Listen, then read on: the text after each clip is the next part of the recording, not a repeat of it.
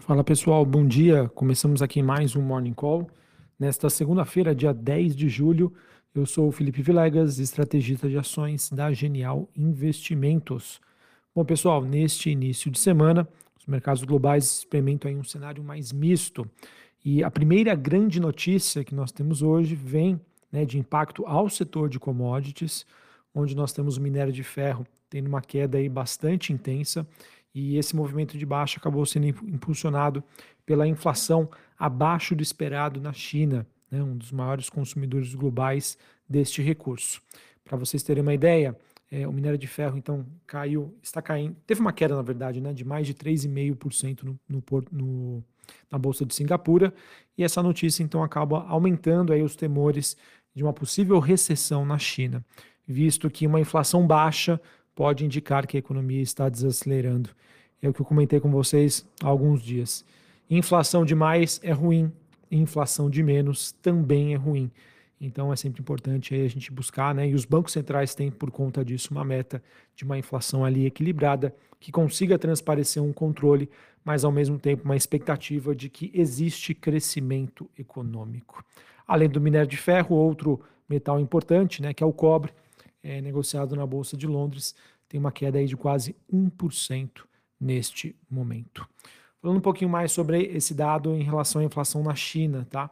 É importante dizer que esse dado permaneceu estável no mês de junho, comparando aí com uma, contrariando na verdade uma expectativa de alta que existia de 0,2. Além disso, o índice de preços ao produtor caiu 5,4% na comparação ano contra ano, esse que é um valor maior do que o esperado e mostra aí que o ritmo mais forte de declínio é, existiu aí desde dezembro de 2015, ou seja, desde bem antes do período pré-pandemia. Uh, uma queda. Então, essas estatísticas, pessoal, mostram que é, existe um aumento das preocupações com esse risco de deflação, levando a uma queda geral nos preços, o que pode então sufocar o crescimento da economia chinesa, alimentando então especulações de que o governo chinês poderia induzir mais estímulos, mas que não necessariamente esses estímulos seriam suficientes para conseguir é, conter a atual situação. É, apesar dessa movimentação aí mais negativa, a gente teve um fechamento em alta das bolsas é, chinesas. Bolsa de Xangai na China teve uma alta de 0,22, Hong Kong subiu 0,62 e a bolsa japonesa Nikkei caindo 0,61.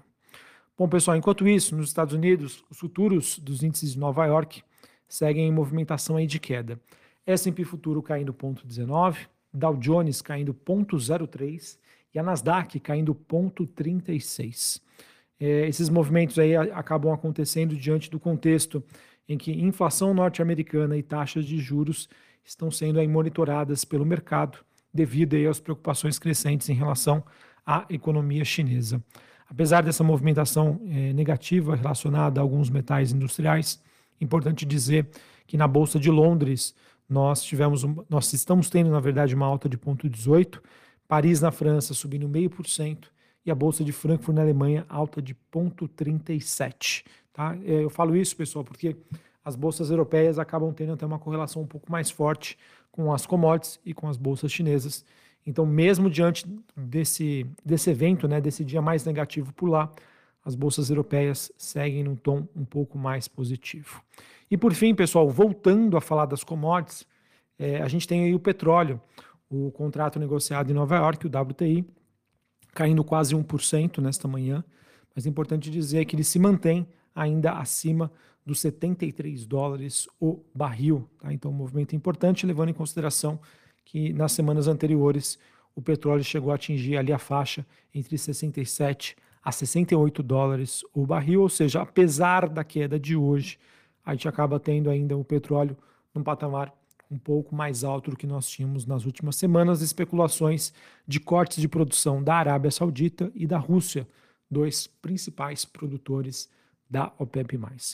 Outros indicadores, pessoal, que a gente acompanha aqui, o VIX, que é aquele índice do medo, subindo 5%, 15,57 pontos. É, dólar index DXY avançando aí ponto 15, 102,42 pontos. Taxa de juros de 10 anos nos Estados Unidos subindo meio por cento a 4,06. Bitcoin caindo ponto 22 ali na faixa dos 30.200 dólares a unidade. Bom, pessoal, sobre o Brasil, o Banco Central vai divulgar hoje, às 8h25 da manhã, aquela pesquisa semanal aí com economistas, né, o famoso relatório Focus. Essa pesquisa aí que traz, então, vários indicadores econômicos cruciais, incluindo a PIB, inflação, Selic e também expectativas sobre o valor do dólar. Importante dizer que na última pesquisa, os economistas reduziram sua previsão para a taxa Selic de 2023 de 12,25% para 12%, para quem não conhece, pessoal, quem está chegando agora no mercado financeiro, taxa Selic é a taxa, taxa básica de juros aqui do Brasil. E suas alterações têm um impacto significativo na nossa economia. Quando a Selic aumenta, que foi o que aconteceu nos últimos anos, é, emprestar dinheiro fica mais caro, o que tende a reduzir o consumo e traz um impacto negativo para a inflação. Por outro lado, quando a Selic diminui, torna-se mais barato tomar empréstimos, que acaba estimulando o crescimento econômico, o consumo e aumentando, por consequência, a inflação. Tá? Falando em inflação, pessoal, nós teremos aí hoje, né, expectativa aí da, da divulgação é, do IPCA, né, é, perdão, amanhã, né, nós teremos a divulgação aí do IPCA do mês de junho. Espera-se uma deflação de 0,09 na comparação mensal e uma inflação anual de 3,15. Se essas previsões se confirmarem, a inflação dos próximos 12 meses, dos próximos não, né, dos últimos 12 meses, vai ficar abaixo do centro da meta deste ano, que é de 3,25. Meta de inflação, que é estabelecida aí pelo Conselho Monetário Nacional, e o Banco Central utiliza aí a Selic aí para tentar alcançar essa meta. Se isso acontecer, vai ser mais um argumento suficiente para acreditarmos aí que esse processo deva já se iniciar agora no mês de agosto, tá? Então, uma semana aí super importante, em que hoje tem dado de inflação daqui a pouquinho, às 8 horas, o IPC. É, amanhã, inflação aqui no Brasil, IPCA. E, se eu não me engano, na quarta-feira a gente tem inflação também nos Estados Unidos.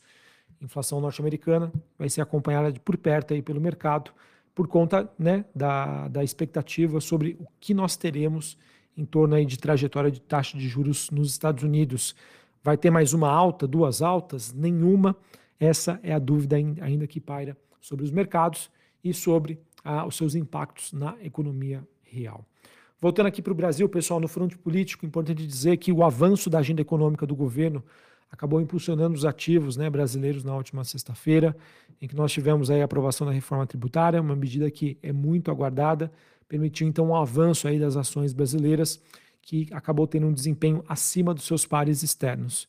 E como resultado também, a curva né, de juros, né, os juros futuros, voltou a precificar uma redução de cerca de 40 pontos na Selic no mês de agosto. O que significa dizer isso, pessoal? Que está praticamente dada como certo, 100% aí de probabilidade de uma queda de 0,25 e alguns investidores já apontando o quê? Acreditando que essa queda poderia ser de 0,5%. Tá? Então vamos acompanhar também por isso que essa, esse dado de inflação nessa semana é muito importante para corroborar ou não com esse sentimento. E ah, os impactos dos juros futuros acabam impactando também na precificação das ações ligadas à economia doméstica. E por fim, pessoal, para encerrarmos, falando sobre o noticiário corporativo, nós tivemos a B3, né, Bolsa de Valores aqui do Brasil, e a Nasdaq, uma das principais bolsas de valores dos Estados Unidos, anunciando aí uma colaboração para criar uma nova plataforma de compensação para a Bolsa Brasileira. Essa plataforma que seria responsável aí por assegurar a compensação, liquidação e gestão de risco aí associado às transações no mercado financeiro aqui no Brasil. A compensação é importante dizer, pessoal, que é um processo importante que garante que as transações financeiras sejam concluídas com sucesso.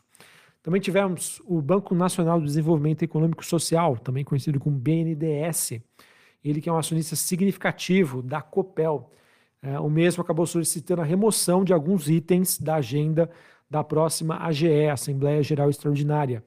Esses itens que dizem a respeito aí sobre a possível conversão de ações preferenciais em ações ON, sendo uma transição aí da Copel para o novo mercado da B3.